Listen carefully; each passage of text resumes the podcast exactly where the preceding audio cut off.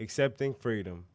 The Creator has given us authority over our lives and over much of the creation, but only few are human enough to exercise that authority.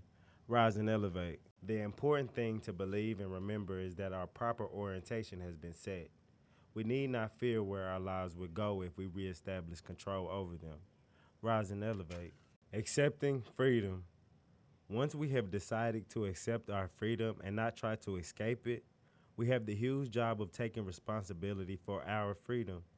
This is what is so frightening about reducing the outer influences over our lives.